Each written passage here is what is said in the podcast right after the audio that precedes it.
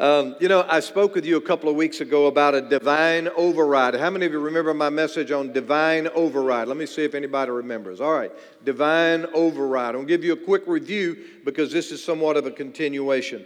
A divine override, when God overrides the laws of nature and the natural course of events, or the will and determination of men and corporations. So, a divine override is when the authority of God overrides the will of man, overrides the laws of nature, overrides the natural course of event. When God steps in, his authority overrides what would have otherwise have happened. God exercises superior authority and changes the course of events to line up with his plan for the universe. God has granted mankind free will, but retains the authority to override his decisions and implement his will in the matter. So, even though man has a free will and man has authority, God has the greater authority and he can override man's choices, man's desires, and man's will. God always holds the high card. You see, man controls the moment, but God controls the outcome. Man controls the moment, but God controls the outcome. This is called divine providence, the overarching authority and power of God over the universe and every created thing. In Psalms 103, verse 19, it says, The Lord made heaven and earth, and he rules over everything. He rules over everything. So the God that we serve created everything and therefore rules over everything. There is no authority equal to or even close to the authority of our Creator, the God of the universe. When you and I pray, prayer is a call for God to override the situation with His authority and power. So when we pray, we're saying, God, I need a divine override. This thing is not going right. This thing is not turning out right. Something's happening, Lord, that doesn't line up with your will. And so we pray and say, God, give me a divine override.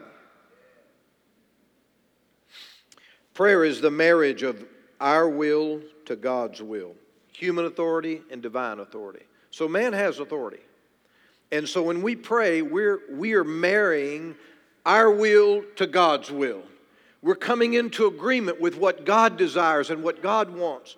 And when you and I, through prayer, marry our will to His will, then automatically that releases supernatural power into our lives. Prayer is coming into agreement with God. Prayer changes the very natural courses of events and alters the outcome. Prayer is based on the reality that God has all authority and power in heaven and earth and can step into any situation and change the outcome. That's what prayer says that God has the power and the authority to step into any situation and change the outcome. You see, even though God gave man free will, he did not give up his authority. He just gave man a perimeter in which to operate, a zone that he can exercise his own free will. But at the end of the day, God's power and authority is greater than all. So, whatever your situation is, know that God has the overriding power to change the outcome. So, Jesus said, I, will t- I tell you, you can pray for anything, and if you believe that you receive it, it will be yours. So, He opened the door and gave us unlimited possibility, a proverbial blank check and just said, Pray and believe that your God is big enough to do anything and everything that you need, and He can step in and change the very courses of event. So, if you're facing something in life now that is not desirable and not what you feel like the will of God would be for your life, pray this prayer Father, this situation is not going the way it needs to. I'm asking you to override the natural course of this situation and implement your sovereign will in Jesus' name. Amen. So, um, that is in a thumbnail sketch what I'm speaking of when I talk about a divine override. How many of you already know I need a divine override in areas of my life? All right? Divine override. Now, today I want to continue talking to you along that same line. But today I'm going to talk to you about the judicial system of God. Let me ask you a question. When God makes a promise, Like for instance, Romans 8:28. All things work together for good to them who love God and are called according to his purpose. Who enforces that law? Who brings that promise to pass? Who makes certain that's really going to happen? Let me give you another idea. Who enforces this? God said, Whatever a man sows, that he will also reap. Who enforces that? How does that happen? What makes that a reality? Here's another verse God said, Give, and it shall be given unto you. Good measure, heaped up, running over, pressed down, will men give back to you. Who enforces that? I mean, who makes that happen? Why can we count on that? It's not magic. You see, there is a judicial system of heaven. God has a system in place, an invisible judicial system, an invisible court system, and, and operating invisibly in the world is the authority and the power of God that supersedes all man's authority and all of man's power. You see, He simply has a higher court, greater authority, the providential God who ultimately rules over the affairs of man. You see, I want to say again man controls the moment but God controls the outcome. So, God's judicial system. Let's go to the book of Daniel, and I will show you a picture of it. Now, remember, Daniel was a man of God, certainly a prophet, who was carried away captive into the land of Babylon. And in that time, he had great encounters with God that still speak to us today he said this. He saw this in the Spirit, and he's describing an, a, a, an experience he had in the Spirit. He said, I watched as thrones were put in place, and the Ancient One sat down to judge. His clothes was as white as snow, his hair like purest wool. He sat on a fiery throne with wheels of blazing fire and a river of the fire was pouring out, flowing from his presence. Millions of angels ministered to him, many millions stood to attend him. Then the court began its session, and the books were open. You see, Daniel, the man of God, saw the courtroom of heaven, and he saw God sitting on his throne. Now, you and I, we seat judges, and we do not call it a throne, we call it. Um, a seat of justice or the judgment bar. We seat supreme courts, we don't call it thrones. But in your Bible, the throne was not just a comfortable place for the king to sit. It was an official place where he does business, just like the Supreme Court of the United States. And, and Daniel said, I saw many judges and thrones or, or places of rulership was set up for them. But then he said, The Ancient of Days came in and sat down at his throne. What we learn from this is that God is the judge of the universe. And he is sitting on his throne at all times, and he is meting out justice to all the world. Now, John the Revelator, the oldest living apostle, who suffered greatly for the work of God, but did not actually, the only apostle that was not martyred for his faith, faith he was he visited heaven and he saw things that were unbelievable in the spirit and in, in, Revelation chapter 20, verse 11, he saw a similar scene that Daniel had seen a couple thousand years before. And I saw a great white throne and the one sitting on it. The earth and the sky fled from his presence, but they found no place to hide. I saw the dead, both great and small, standing before God's throne, and the books were open. Notice we've got a, we've got a judge We've got a throne and we've got books again. And those books were opened, including the book of life. And the dead were judged according to what they had done as recorded in the books. So these books recorded the detailed events of a man's life, and ultimately those books are going to be opened, and our lives are going to be judged according to what we have done here on this earth. The sea get next verse. The sea gave up the dead, the death and grave gave up their dead, and all were judged according to their deeds. Then death and That's going to be fun. Then death and the grave were thrown into the lake of fire. The lake of fire is the second death. There we go. Verse 15, we got it. And every anyone whose name was not found in the book of life was thrown into the lake of fire. So there were books. One set of books contains the specific details of every life that has ever been lived on this planet. That must be quite a library. Some kind of memory bank, right? But then there's another book called the Book of Life. And every child of God, every person in the family of God, their names in that book. And everyone in that book is saved and is going to reside for eternity with God. But everyone whose name is not in that book, you're going to be banished from God forever and ever and ever. That's what the Bible says. And so I'm talking to you today about the judicial system of God and how that God is the ultimate judge of all the universe and ultimately he is going to judge each and every man. His administration, he administrates justice into all human affairs. The human court system is virtually an extension of his divine jurisprudence. And when human courts fail, ultimately God's judicial system takes over. And ultimately, when time has ended, the human experience is completed, God will render a judgment that is fair and just toward everyone. So when it's all said and done, the Bible teaches that every one of us are going to stand before God. Hebrews chapter 9, verse 27 it's appointed unto man to die. So every man has to die and then must stand before God in judgment. So at some point, we're all going to approach the judge of the universe, and we're going to have our lives judged. Now, you know, often the word judgment has a very negative connotation.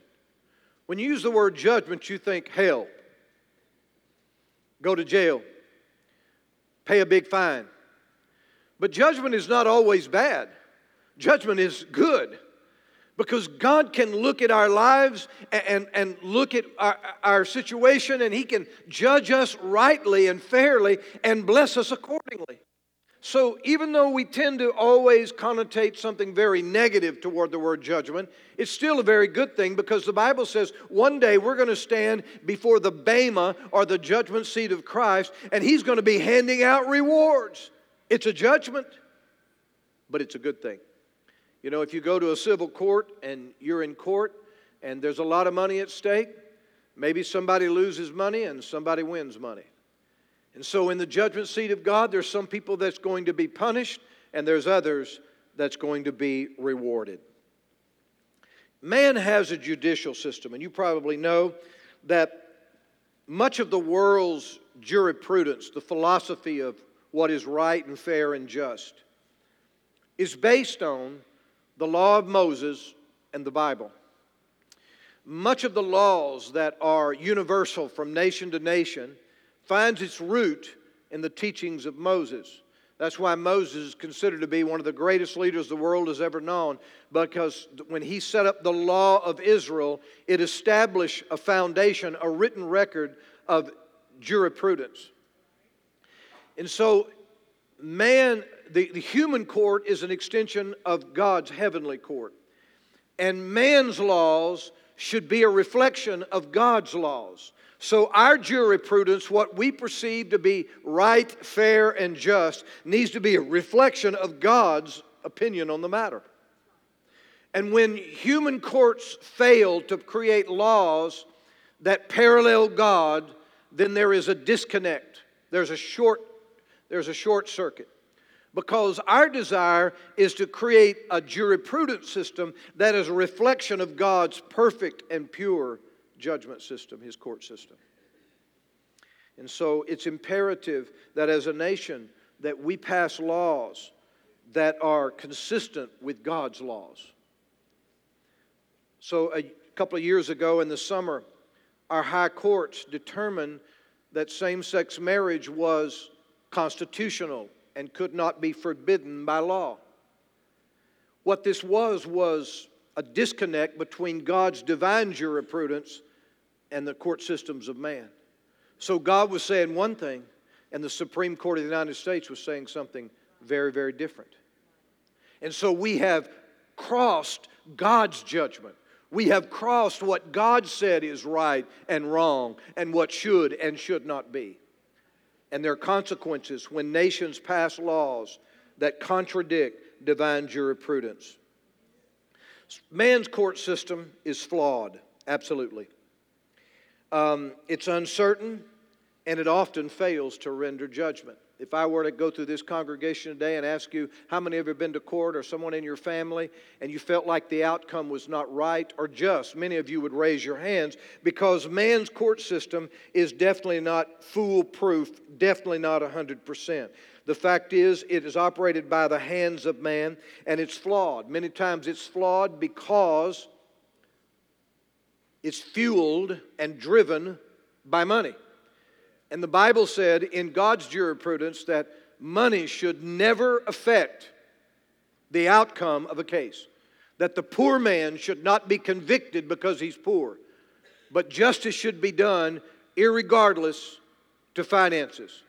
But you and I already know that in the court system of our day, that if you can lawyer up, you might get off of it, and if you don't get off of it, you're going to have a reduced sentence. And whether it's a criminal case or a, or a civil case, the money you spend on an attorney may determine the outcome of, whether, of, of the case. And that's the way it is.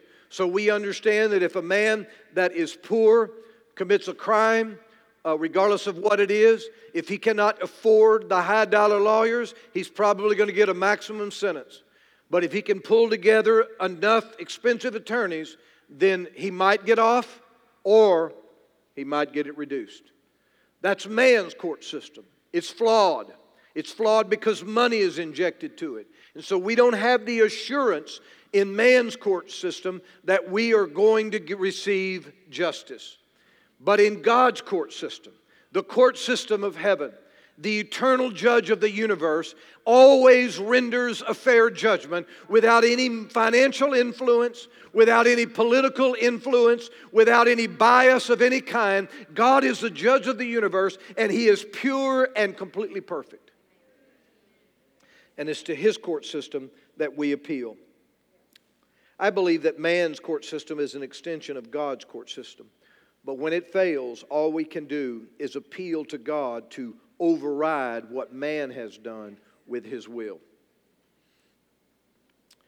So God is the judge of the universe. He's without partiality. He's not biased toward anyone. He can't be bought or paid for, and it doesn't cost anything to go to his court. Not only that, God knows everything. You know, much of, of, of rendering a, uh, finding a, a justice in a case is getting all the accurate, complete information before the jury or the judge. Well, when you're God, you already know everything you know, you already know, they're witnesses, but you already know everything. There's nothing hidden, there's nothing deceived, nothing partial. You have complete disclosure of every single detail. And not only that, in God's court system, He judges the heart as well as the hand. In man's court system, we can't judge the heart. All we can do is judge the, the man's actions. But in God's court system, He looks deeper than that and He sees our heart because He's the only one that can. His judgments are absolutely, absolutely perfect. His justice is pure and unquestionably fair. You see, God is a judge over all. God will judge Satan. God will judge angels. God will judge individuals. God will judge cities. God will judge nations. God will judge rulers. God will judge the church. He will judge everyone. And God's judgment extends through eternity. For instance, when man makes a ruling, it can only extend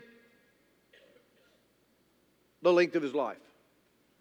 And when his life is over, the case is closed, it's finished.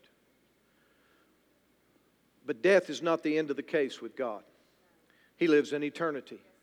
So, regardless of what the situation is at the point of death, it isn't over. Justice has not finally been rendered. The last statement by the judge has not been made, and we go into eternity. So we determine that what penalty is not paid on earth will be paid in eternity, and what reward has not been received on earth will be received in eternity. But for people that don't know God and don't understand that there is a living God of the universe that lives beyond the span of time, it's like this life and this world is all there is. But God knows that death is just a passageway, and life goes beyond that. And His judicial system is effective even beyond the grave. So if I don't get it here, I'll get it there. You know, um, when lower courts fail to render good judgment, you can appeal to a higher court. If you don't like what a state judge has done, you can appeal and go to the federal level. And in certain cases, you can appeal even a federal decision and go all the way to the Supreme Court. And once you get there, their decision is final. The only way a, the decision of a Supreme Court can be changed if the Congress passes a law. And even then, the Congress can determine that the law is unconstitutional. At that point, Congress would have to reconvene and actually change the Constitution of the United States. That's only been done a few times, but it very well could happen again. And so it's, it's a levels of authority, and finally you get to the highest and ultimate authority. And so when you and I are facing difficulties in life and things happen to us, someone betrays us, some corporate or employer situation mistreats us, we're treated unfairly, we're victimized by racial prejudice or some other sort of bias. When these things happen, we simply make an appeal to God. We make an appeal to heaven's court system and saying, God, man is not doing right. I cannot make him do right. There is no one to make him do right. But I'm appealing to you, the God of the universe, for it to be right. Jesus gave a cameo of that type of a process when he told the story of a, of a widow woman that just kept appealing and appealing to the judge and just kept on and on and on. And finally, the judge threw up his hands and said, If I don't do what she wants, she's never going to leave me alone. And, God, and Jesus said, If an unjust judge would finally hear the appeal of a widow woman, then you can be sure that your heavenly Father will swiftly uh, bring recompense to your enemies and he will hear your appeal. And so when you and I are praying, we're appealing to a heavenly court. We're going above the head of somebody. We're going above the will of somebody, the actions of man, the unfairness and the hurts and pains of life. We're making an appeal to heaven and we're going right over their head. How many of you know? Uh, how many of you know I need to go over their head? And I need to appeal to God. because He's the judge of the universe.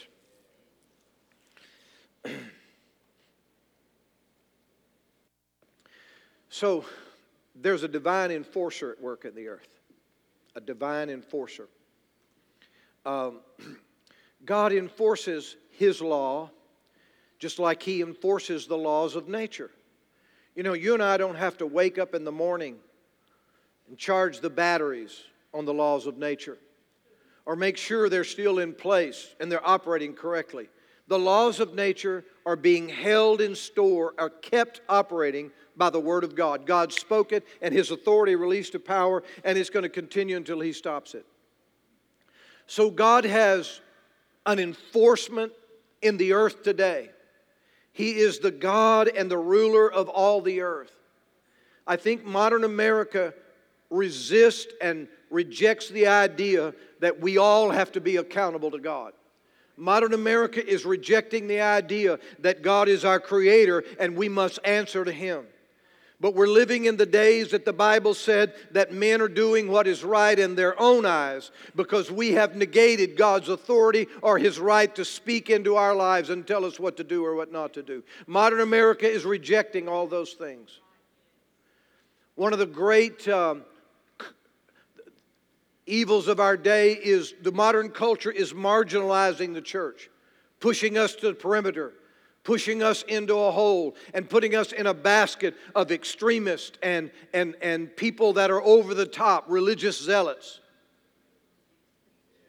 And God forbid that you were to point out what the Bible would call sin because you can't judge me.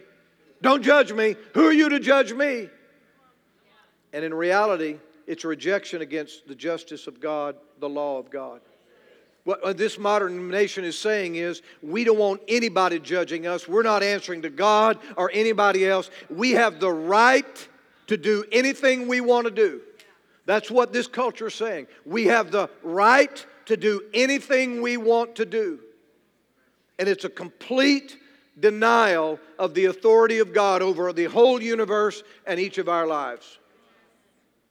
The spirit of this modern age is contrary to the Word of God and contrary to what God will for us is. And we have to hear the cultural language and realize we cannot buy into it. We cannot be contaminated by it. We have to filter that stuff out and we have to build mentalities and attitudes that are based on God's Word. There is an invisible, invisible judicial system of God. There is an invisible throne room, an invisible judge, and He is the enforcer of His law and His ways in the earth. And regardless of what man does, in the end, not the end of life, but the in the end, God's judgment will be true and fair, and no one will deny it.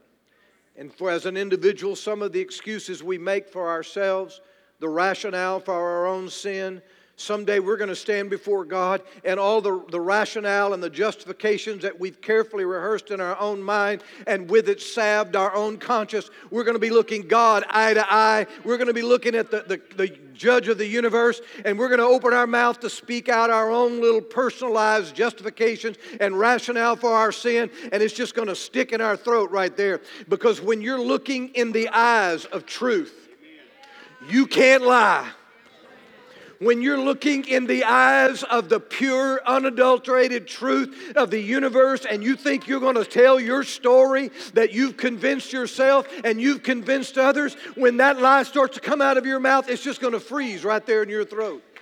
Because in God's judicial system, you can only tell the truth. And sometimes we have lied to ourselves and believed those lies, and we've told it to others and they have believed it. But one day we're going to stand before God and those lies won't even come out of our mouths. Because in the throne room of God, you can't lie. If you want to lie, you still can't lie. You can make up all you want to make up, but when you look the truth in the eyes, everything comes out of your mouth is going to be the truth. You'll start to say, Well, I did it because and you got this whole line of excuses why you did it because that worked for your whole life. You spent your whole life blaming other people and justifying what you're done. And then you're going to look God in the eye and you're going to say, I did it because I did it because there was sin in my heart and there was rebellion. I did it because I rebelled against you, oh God. Because when you look truth in the eyes, you cannot tell a lie. And that's why God's judicial system is perfect, fair, and just every time. And so Romans 8:28 says, all things work together for good to them who loves the Lord and are called according to his purpose. Somebody's got to enforce that verse. Somebody's got to make that reality. It isn't just vibration of sound. Somebody's got to be behind it. There has to be an authority system. There's got to be an enforcement of that. And I'm telling you, it's the justice system of God that is already built into the earth. And Paul taught whatever a man sows, whatever he plants, whatever deeds he does, whatever words he says, whatever he does is like a seed in the ground, and that exact seed is going to come up. Who's going to enforce that? Who's going to make sure that happens? The God of the universe, the judge of all nations. He's the enforcer of these verses. And then he said, Give, and it will be given to you. If it's faith, you'll be given faith. If it's love, you'll be given love. If it's mercy, it'll be mercy. And, and, if it's good deeds, it'll be good deeds coming back to you. Who enforces that? Who makes that happen? Who determines that this is somehow going to happen? Who enforces that? It's the invisible justice system of God. God sitting on his throne with millions of angels around, and every time he speaks a word, the, the heavens thunder and angels move at his behalf, and no one can argue with him or deny him, and even creation itself cannot deny his authority. And He is the one that you and I live for, we worship, we depend on for salvation. And when we pray, we're appealing to that court system of heaven and saying, God, I know you sit high, but you look low. I know that your hand is not short, that you cannot reach to my little life and the problems I'm facing. And I know that your ear is not dull. You don't wear hearing aids. You can hear the slightest whimper, the slightest cry of my heart. You hear it every time. And I know that your ears are not dull of seeing, that you can see everything in my life. You know exactly where I am, what I can see and what I cannot see. You see it all, Lord. And it's to you alone that I make my appeal. That's what prayer is all about. Then Paul said in 2 Timothy 4 Finally, there is laid up for me a crown of righteousness, which the Lord, him, the righteous judge, will give to me at that day. Not only me, but also to all who have loved his appearing. So, Paul, who was beaten, ultimately was beheaded, betrayed, slandered, he, he suffered everything I suppose a man could suffer for his faith. And he said, You know what? There's laid up for me a crown of righteousness. Paul would end, his life would end on a cruel cross at the hands of a, of a Roman soldier. But he said, In eternity, I'm going to be rewarded for what I might have paid, the price I might have paid here on earth. So there is a reward here in life but it's not all.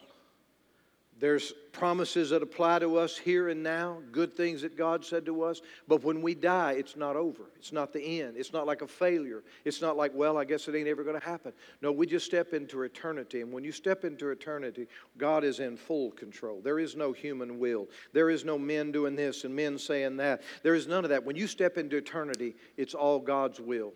You see, in the throne room of God, there's no confusion. There's no hatred, there's no resentment, there's no nervous, there's no worry. There's none of that stuff in the throne room of God. Satan thought he was going to take pride in there and he got thrown out for it. When you go into the throne room of God, it's all pu- it's all perfect. It's all wonderful. When we step into eternity, we're in God's realm and he brings to us the good things that maybe we did not receive on earth, He brings it to us in all of eternity. That's why blessed is the death of God's people because they're stepping in to their fullest and up reward. The gospel that we preach says that God will bless you and reward you in this life and also in the life to come. Can you say amen? How many of you are glad you're a child of God? Now, there are moments in prayer there are moments in God when it feels like there has been a verdict reached in heaven. You know, sometimes you pray and you pray and you pray and you pray and you pray and you just believe and pray some more and wait and pray and believe and wait some more. And then there are moments when in the Spirit you hear the rapping of a gavel.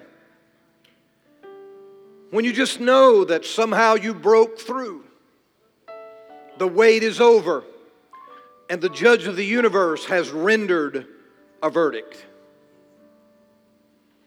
You just sense and know in your spirit that He has made a decree that is right and fair and cannot be reversed, and that angels have scurried from the throne room to begin to bring it about. You see, there's those moments in time when it feels like a verdict has been reached in heaven and a decree from the judgment of God has been made. And nothing can reverse it, nothing can hinder it, nothing can delay it, but God has brought it all about. That's what we pray for and reach for. We say, God, I need a verdict. I need you to make a judgment. I need you to rap the gavel and bring this thing to a close and make it happen. There's a place like that in prayer. There's a place like that prophetically. There's a place in God where you just feel this sense of it's done, can't be reversed. God has already set it in motion. It's going to happen, and it's done. I just said that because I realize that we pray a long time and sometime and don't re get that place, but I want you to know that place is there. I want you to know that place is there. When you get to that place, you're not doubting anymore. You know it. You've heard it in your spirit. A verdict has already been passed. A verdict has been reached. A declaration has been made. God has already settled it. It can't be changed. So when you're praying and believing God, reach for that place and don't stop till you get there. Because you serve the God of the universe. He sits high and looks over everything, the tiniest of details, and He makes judgment. And in the end, justice will be done. Evil men do evil things and seem to get away with it for a lifetime. David said, I saw. I saw the prosperity of the wicked. And he said, It almost made me stumble. I'm like, What's going on, God? I'm living for you, doing what's right. And the wicked, man, they're just taking off. Their life's blowing up with good things. And I'm doing the right thing, and it ain't working. That's what David said thousands of years ago. Not much has changed. The prosperity of the wicked is everywhere. But remember, my friend, that God is a judge of the universe. And in the end, He's going to mete out fair and righteous judgment. And what doesn't happen in this life will be extended over into eternity. And everybody is going to get exactly what they deserve in the big picture. There's some righteous people that will not receive their full reward in this life, but in the next life, he that is first shall be last, and he that is last will be first. And there's some people that do wicked things on earth but live in plush homes and extravagant lives and think themselves to be kings. But one step in eternity, all that will vanish, and reality will stare them in the face, and just, justice will be done by God in heaven. Thank you, Jesus. That's the God we serve here today. That's who we serve. He's a big guy, and there's nobody above him. When I have his ear, I have access to all authority and power in heaven. When I have his approval, it don't really matter what anybody else thinks. When he says I'm blessed, I'm blessed and nobody can curse me. When he makes a promise and I get a hold of it, nothing can change it. That's the kind of God we serve. Let your faith arise. Let hope arise in your heart. Trust in a God that lives, was the beginning. He's the Alpha and Omega, the beginning and the end. He's the first and He's the last. There's none beside Him. There was none before Him. There will be none after Him. He sits alone in the heavenlies. And that's the God that we serve. You can close your Bibles now. Thank you, Jesus. Please stand with me. Thank you for giving me this time to share the word of the Lord with you.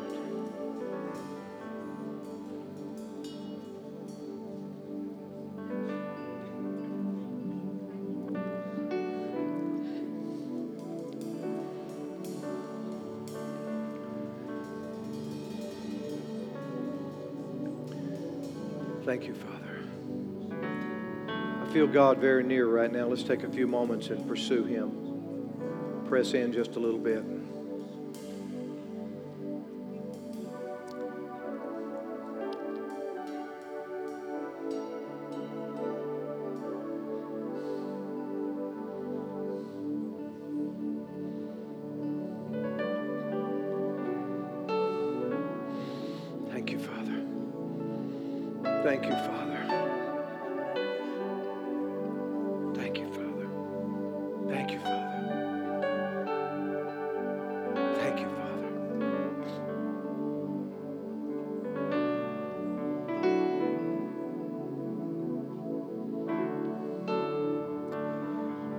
Quiet moments that God will speak to you. Confirm things in your spirit. Bring application to the teaching today.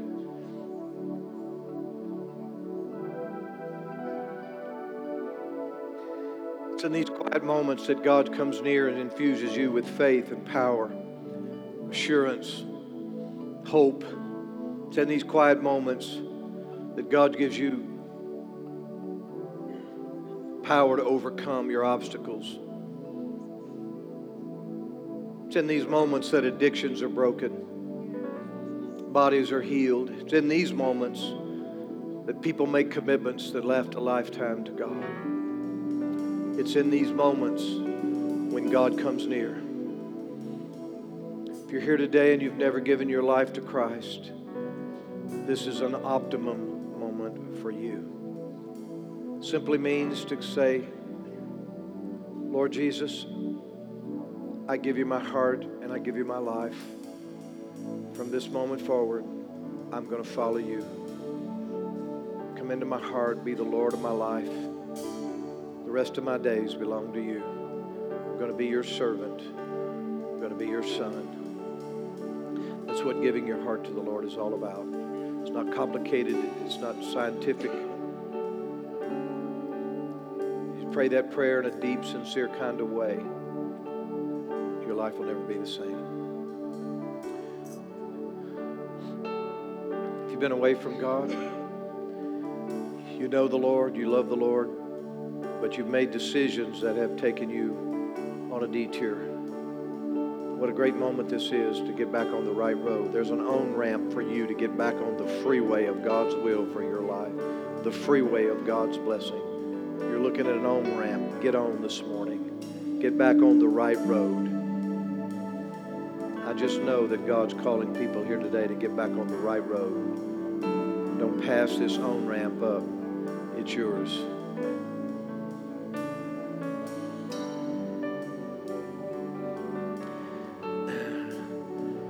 someone is the victim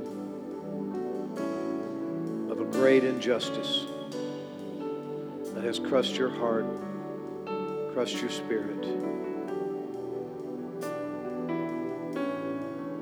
You have the attention of the God of the universe right now. The judge of the universe is looking straight at you. He's going to rectify the situation, heal your heart. No one can steal your destiny. Only you can throw it away. What God's blessed, no man can curse. God is the God of divine counterbalance. When hurtful, painful, wrong things happen on one hand, God counterbalances with blessing and goodness. Somebody here today needs a divine counterbalance. You got some junk going on over here that's heavy.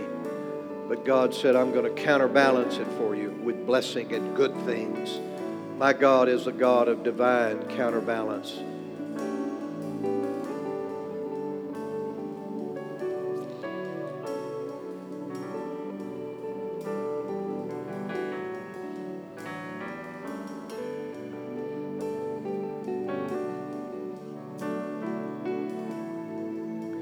If you're praying for a friend or a loved one, a child or a parent, have heaven's attention in this moment. This is the moment when you should call their name before God while you have the judge's eye and you have his attention. In these moments is when we need to really pray for those things that are uppermost in our hearts with concern.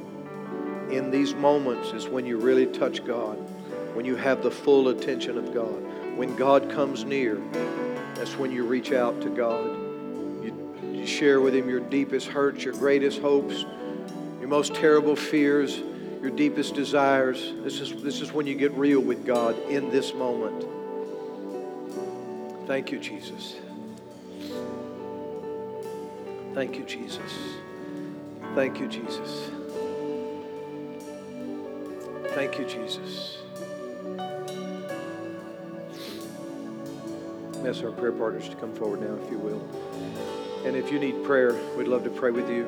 If you just come down, pick one of these people here, whomever you want, and uh, any of them know how to pray and touch God on your behalf. And just kind of give them a one sentence of what you want to pray for. Just pray for my health, pray for my marriage, pray for my finance, pray for my kids, you know, just things like that. We're not asking to know details of your life and secrets things. We just give us a direction because you see, we're just going to be a link between you and God. He, he knows it all. He doesn't need to be told. He already knows it. We're going to pray with you. The love of God is going to wrap its arms around you. The power of God is going to touch you, and He's going to hear your prayer. There's just moments like this that prayer is extremely effective.